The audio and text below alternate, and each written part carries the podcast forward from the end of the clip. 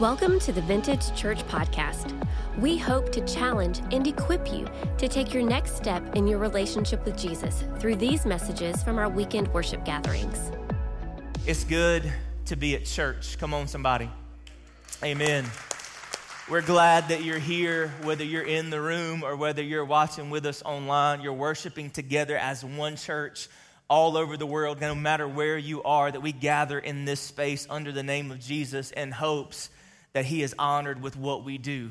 I think about that a lot. You know, I'm thinking about this morning, I've been flipping through lately pictures BC, before COVID,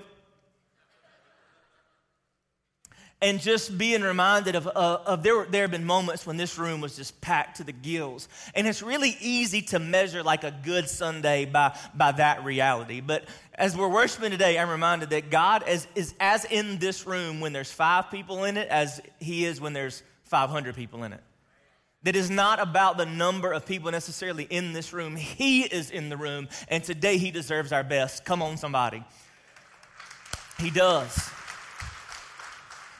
And over the last several weeks, we have been diving into a series that I hope is continuing to challenge you and mold you into who He's created you to be.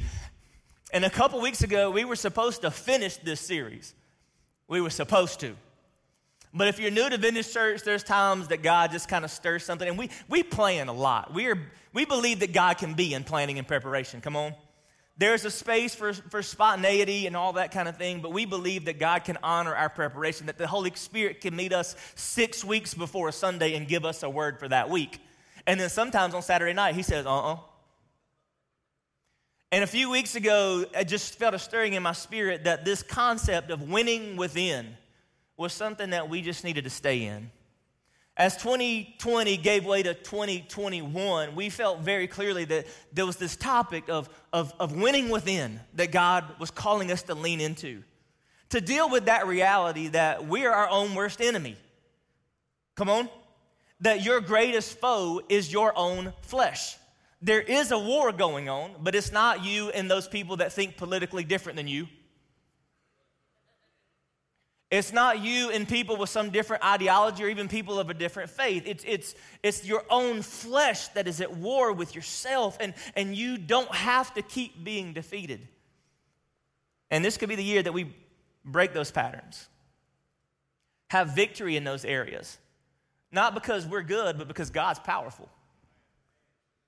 Not because of anything of us, but because of the one who lives in us the Holy Spirit moving in our lives to give us victory over those things that often we fall into traps and temptation gets the best of us and we don't, we don't, we don't have to live that way anymore. We don't have to be victims of self sabotage. And we said from the onset that Saul, the very first king of the nation of Israel, was the poster child for this. At every turn, he made bad decisions, not because he had to, but because he chose to.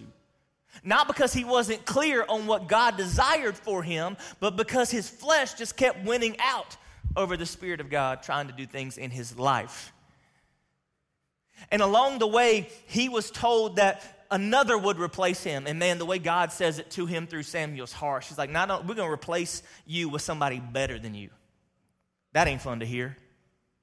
Not only are we going to replace you, the one that's going to replace you is going to be better than you. And from most of the story, when David steps on the scene from the moment that he slays Goliath to the moment that he stands in the cave and has an opportunity to kill Saul, who had chosen to make him an enemy. David shows that he can actually win within. He's not falling victim to the same self sabotage behaviors that Saul seemed to. But David reminds us that even the people that have had the most victories can fall in defeat. You with me? Say amen. That David had, had a history, he had a great resume of winning until he didn't. He had self control in so many instances through 1 Samuel. Then you step into 2 Samuel, and now he's not in the pasture anymore, he's in the palace. And instead of staying on his toes, he falls back on his heels. And one night he's on the rooftop and he sees Bathsheba splish splash taking a bath. And he says, I need, to, I, I, need to figure out who she is. Some of the older folks in the room got that reference to that song. Some of you be like, what is that? I don't. And he calls Bathsheba to himself and figures out all this kind of stuff and realizes that she's a married woman. And she's not married just to anybody, she's married to a guy named Uriah, who was one of David's most loyal soldiers. Saul and David had this relationship that, in a lot of ways, David and Uriah might have had. Saul had, David had been loyalty, loyal to Saul and his kingdom and his nation and fought for it. And Uriah was doing the same thing for David. And David still chooses to sleep with his wife. And what unfolds next is, as you've heard me say multiple times, is the most, to me at least, the most epic failure in all of Scripture, maybe in all of human history. And last week we kind of talked about how, how, how, right? How does this happen? How does David, man after God's own heart, man who had demonstrated such self control in so many places, find himself and now in this position. It's just a reminder don't think it can't happen to you. Don't think it can't happen to you. Don't think, oh, I've been walking with Jesus for 50 years. I'm good. I go to church every Sunday. I even put up with Matt yelling at me every week. I go to a life group. I even pay my tithe. I'm good. Because scripture makes it very clear. Last week we looked at it. Be careful. Be careful that you don't get to this place where you think temptation is no longer dangerous in your life. Because that's when it'll get you. Be careful not to rely on your own record instead of His power, so much so that you put yourself in situations that are far greater than you can bear and you ignore God's off ramps in those moments and you fall into sin. Because we watch this historic, heroic figure of Scripture fail.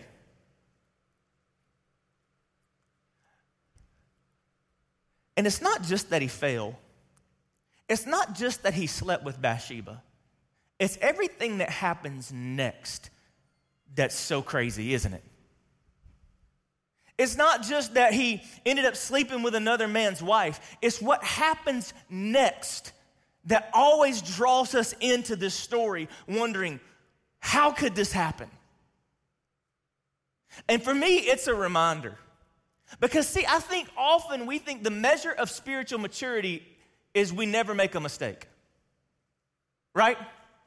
Some of us might even have grown up in a tradition that told us that.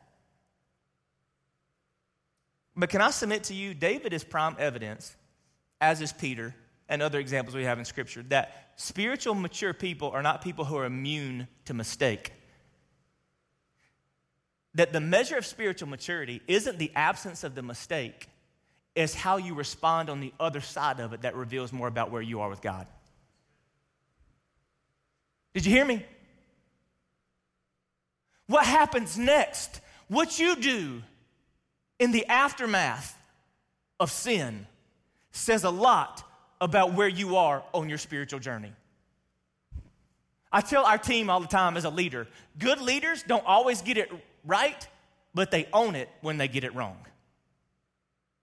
And all of us have to start measuring all right, what are we going to do if we make a mistake or when we make a mistake? What are we going to do?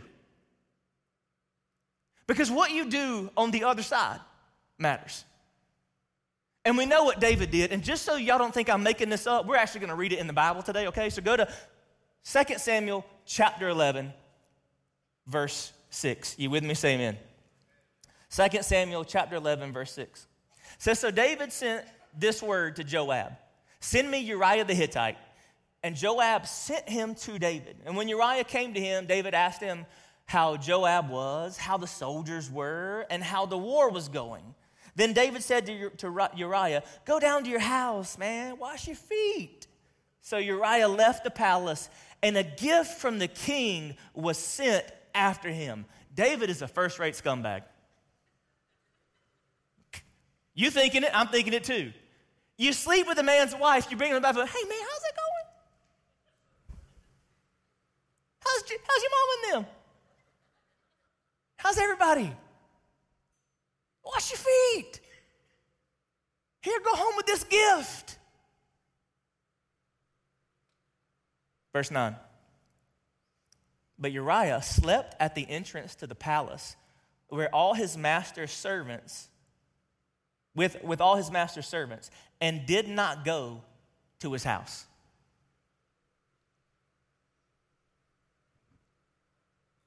Verse 10 David was told, Uriah did not go home.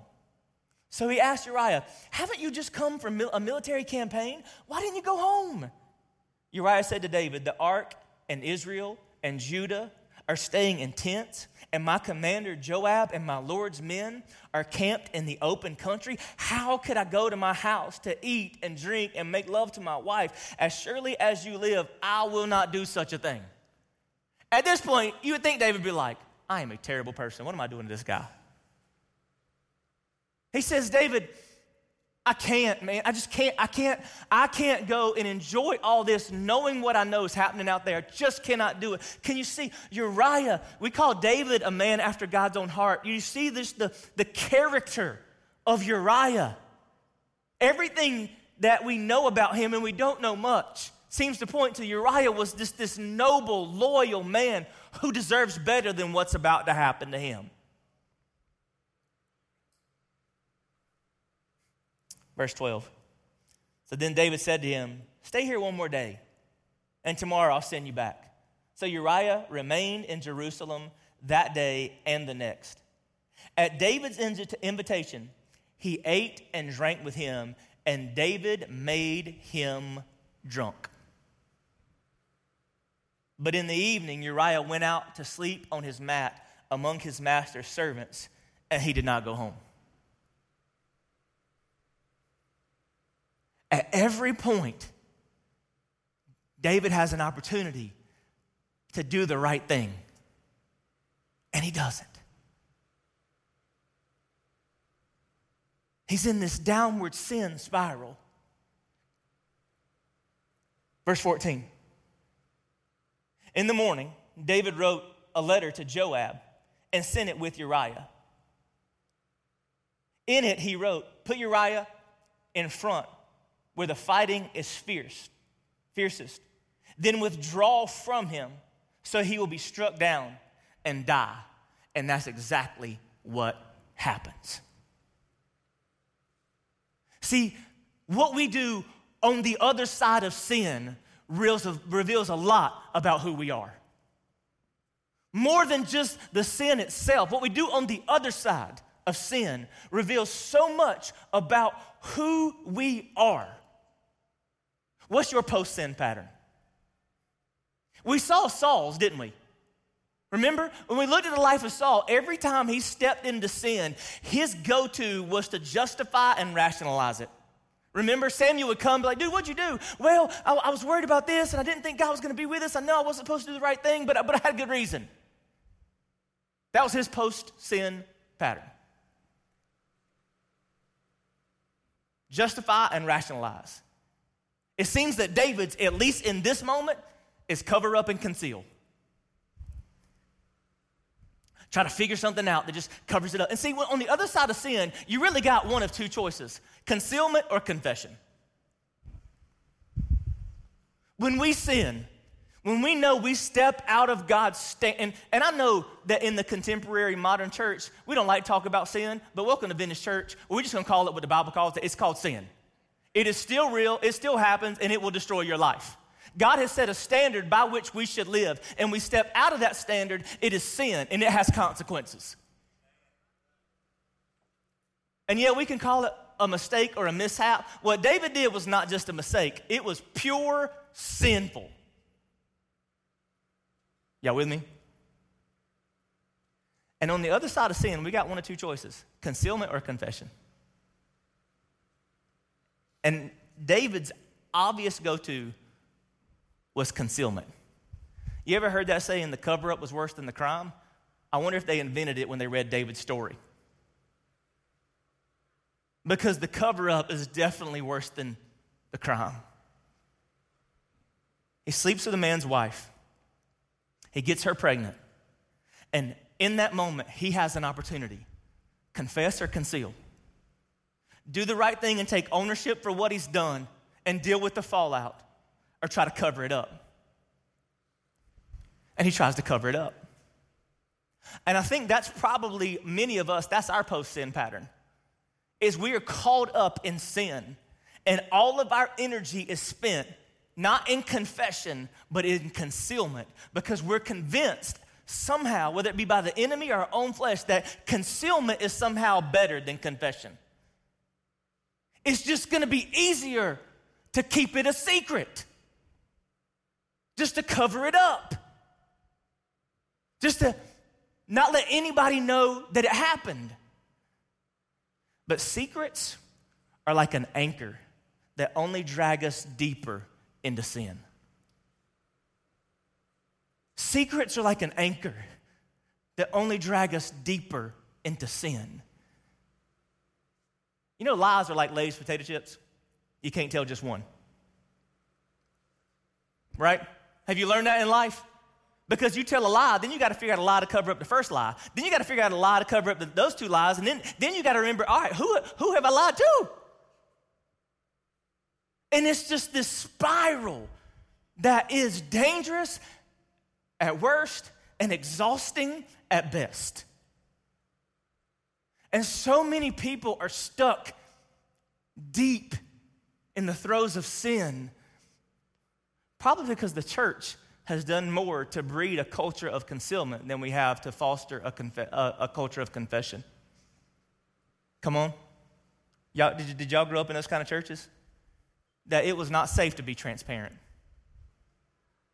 Some of us, our post sin pattern has been concealment because we grew up in a church culture that you, you couldn't be honest. Some of us grew up in the church, the preacher would preach a sermon, it would convict our heart. We were scared to go down to the altar to respond because we worried what people were going to think if they saw us.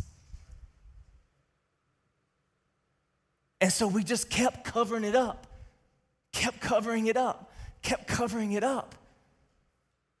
And so I think one of the reasons why this is still a pattern among us now is because the church is supposed to be a safe place, a place where we can come and actually admit that we've done something that wasn't what God wanted for us, so that we can have the accountability that we need in order to start to win victory in it. But you cannot have victory by yourself, and you cannot let people in if you're not willing to confess. And if we keep fostering this culture of concealment, and then we wonder why we keep watching people fall.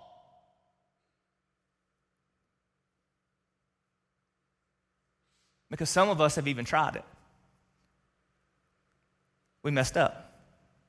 We sinned we went to the people in our church or in our circle that were supposed to be the ones that helped us step towards redemption and restoration.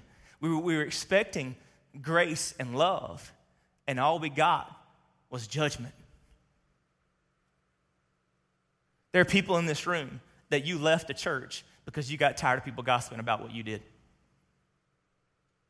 There are people watching online that will stay online because they're afraid to step foot in a church physically because they've been hurt by it so often. Because we have not figured out how to properly handle it when people fall. Galatians chapter 6, verse 1. Brothers and sisters, if someone is caught in a sin, you who live by the Spirit should restore that person gently. You should restore that person gently. But watch yourselves, or you also might be tempted. I think Paul was trying to say when, when somebody in the body, when somebody connected to the family of God falls into sin, when they step off the path that God desires and you know about it, that we have a responsibility to each other to help those people find redemption and restoration. And he says very clearly, gently, but be careful, or you might also be tempted to think you're better than them or to gossip about what they've done instead of properly, appropriately, and biblically walk them towards restoration. And maybe, just maybe, the reason why there is such a pattern of concealment on the other side of sin within the body of believers is because we have not created a culture that fosters confession in the proper way.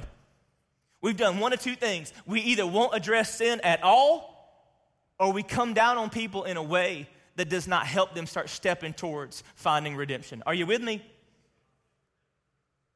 And some of you thinking like, well, when David wrote, he said he against God and only God had he sinned. So he just needed to confess to God. And I get what you're saying.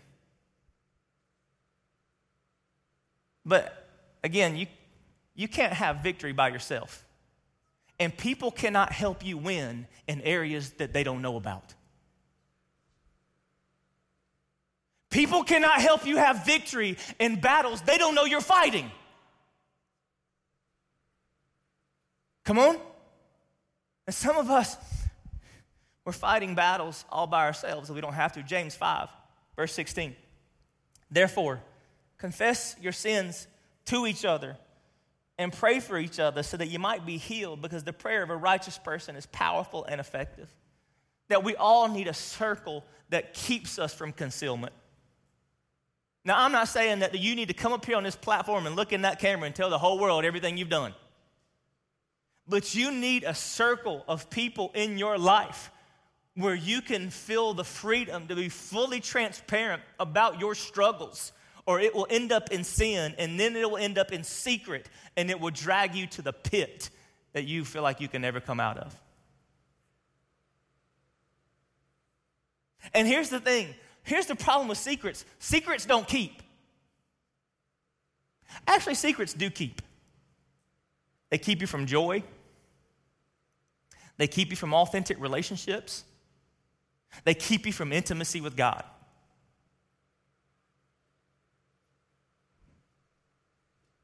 And I don't know about you, but I've learned in my life nothing stays hidden forever.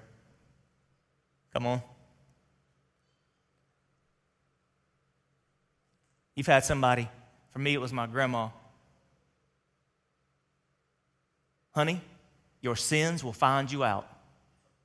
That's usually right after she caught me doing something I shouldn't be doing when I was spending a week at her house in the summertime. But that's not new. Luke 12, 2 and 3. There is nothing concealed that will not be disclosed or hidden that will not be made known. What you have said in the dark will be heard in the daylight, and what you have whispered in the ear in the inner rooms will be proclaimed from the roofs. That things do not stay hidden and see, sometimes I think that we convince ourselves it's okay to keep it a secret because I'm not hurting anybody but me. I would say that's rarely true. And just think about this the one who matters most knows it all. That nothing can stay hidden from God. The one that holds your eternity in his hands knows it all, he sees it all. He knows every secret that you're trying to keep hidden. Proverbs 28 13. Whoever conceals their sins does not prosper, but the one who confesses and renounces them finds mercy. See, we've convinced ourselves that concealment is the only way. And the enemy keeps telling you they can't know. They can't know. If people knew that about you, if people knew what you had done or what you're doing, your life will be ruined. And we get to the point where we think confession is what's dangerous. But I would submit to you that concealment is more destructive than confession is dangerous. Concealment is more destructive than confession is dangerous. And see, what the enemy wants you to convince you is you can't confess. If you, it's too dangerous for you to confess. It's too dangerous for you to let people know that. But concealment is more destructive. You know how I know? I just read the story of David. Look at the destruction left behind because of his concealment. A man lost his life and then what happens next is, is David just keeps on, and we'll get to that next week when, when somebody who's very spiritually mature in his life steps in, his name's Nathan, and begins to push him towards repentance because he doesn't come to confession on his own, because most of us rarely do. He even takes Bathsheba in. And in that day, that would have been seen as noble because Uriah, this warrior under David's army, is killed in battle, and now she's a widow. And in those days, if you were a widow, you had very little chance of even survival. And so David takes her in. And See, when you keep a secret, even things that are evil can appear to be noble. Did you hear that? In secret, even things that are evil can appear to be noble. Concealment is more destructive than confession is dangerous. And there has to come a point if you're ever going to step towards the destiny that God has for your life, you've got to strip away the secrets. You got to have a space where you're transparent. 1 John chapter 1, verses 8 through 10. See, if we claim to be without sin, we deceive ourselves and the truth is not in us. Verse 9, but if we confess our sins, he is faithful and just and will forgive us our sins and purify us from all unrighteousness. If we claim we have not sinned, we make him out to be a liar and his word is not in us. Did you see that? Go back to put verse 9 back on the screen.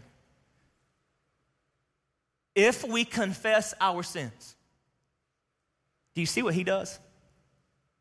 Which sins, Matt? All of them.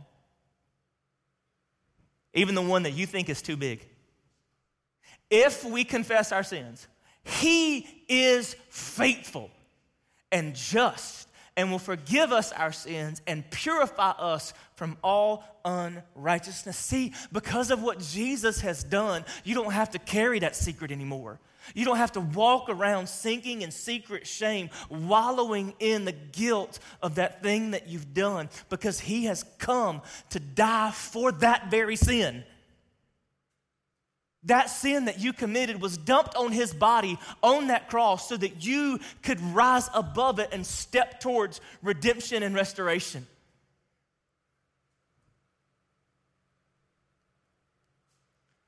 And I want to I want to read this from my notes because it's the way I wrote it in my journal. The longer you take to own it, the more you risk losing because of it. Leave that on the screen for just a minute, Sarah. The longer that you take to own it, the more you risk losing because of it.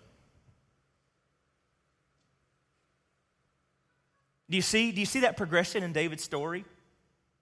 The longer he kept the secret, and then eventually, if you read in, so much of even just like Saul's destiny was forever changed by his decisions, David's will be as well.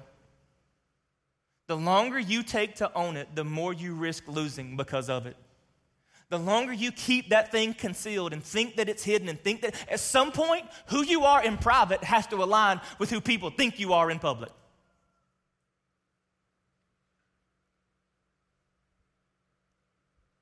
I read this verse, it's James chapter 1, starting with verse 13. When tempted, no one should say, God is tempting me, because God cannot be tempted by evil, nor does he uh, tempt anyone.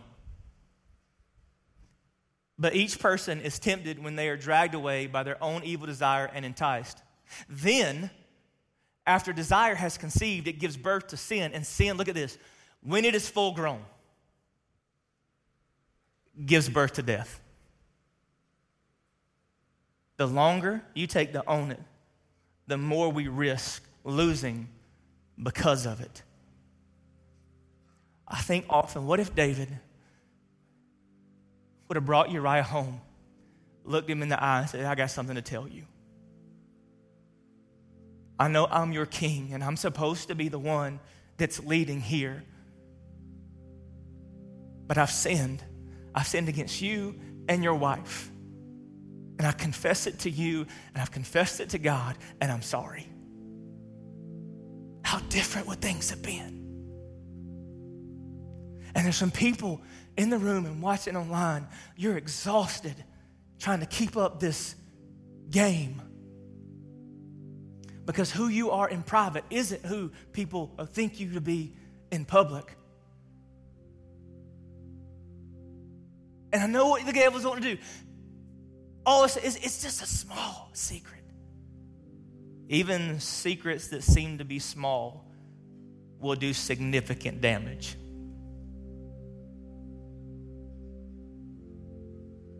And it's time. It's time to let it go. It's time to fall before the feet of a graceful, merciful, all knowing God and just confess it. To acknowledge it before it does any more damage to your career or your marriage. It's time.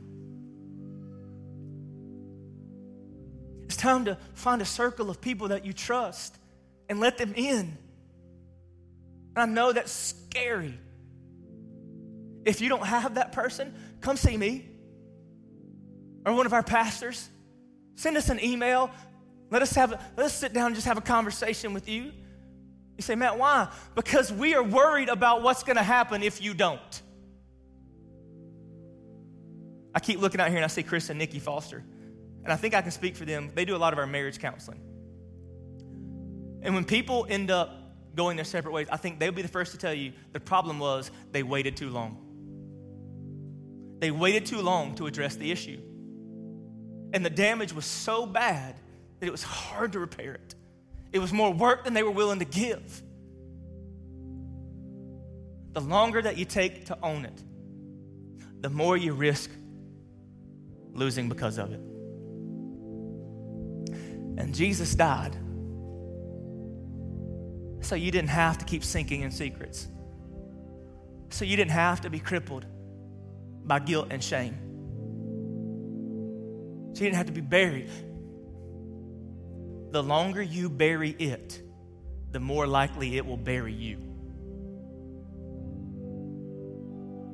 So you take just a second, bow your heads, close your eyes. I hate this series. but today can, today can be a turning point in the life of somebody. Today can be the day. And I'm going to be honest with you. When you confess, it might get worse before it gets better. It might get harder before it gets easier. It might be more painful before joy comes. But I know the alternative. I've seen it happen. We've read about it in God's Word. And on the other side of sin,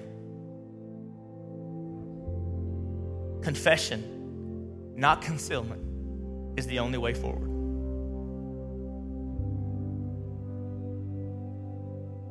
God, I pray that right now you'd help us just to get honest with you, with ourselves, about those things that are underneath the surface, things that no one else sees, but you know. Those quote unquote secret sins that we've been getting away with for years. Still living a good life, still doing things that everybody sees as successful or but God, your word's very clear. That we just shouldn't play these games in these areas because of the devastation they can leave. And so, God, I pray for courage across this room today for those that are with us online. Courage to confess,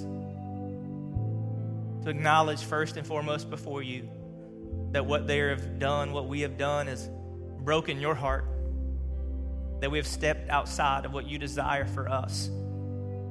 We know you set those boundaries because you love us and they're for our protection and not our limitation. And God, we just acknowledge before you, we confess and God, I pray that you would give us the courage to seek out the right circle, to have these conversations with God so we can recover and find victory in these areas of our lives. So, God, we just, we fall before you today. And Lord, I pray that right now as we spend some time before we leave this space worshiping you, that you would do work through the power of your Holy Spirit, God. What happens now is, is on you. that your Spirit would speak into our lives and speak into our hearts and all of us would wrestle with things that are really uncomfortable. But the trust you, God, your plan, your mercy, your grace, the things that you've put in place, the instructions you've given us of how to fall forward. Meet with us, Holy Spirit. Stir our hearts in Jesus' name. Amen. Thanks for listening to the Vintage Church Podcast. We hope that what you experience today inspires you to live and love like Jesus. Stay connected with what's happening at Vintage and grow deeper in your faith by downloading the Vintage Church app. Through this app, you have access to sermon notes, upcoming events, devotionals, additional podcasts, and opportunities to connect in community. You can easily download our app by going to app.vintagechurch.net. We hope you join us again soon.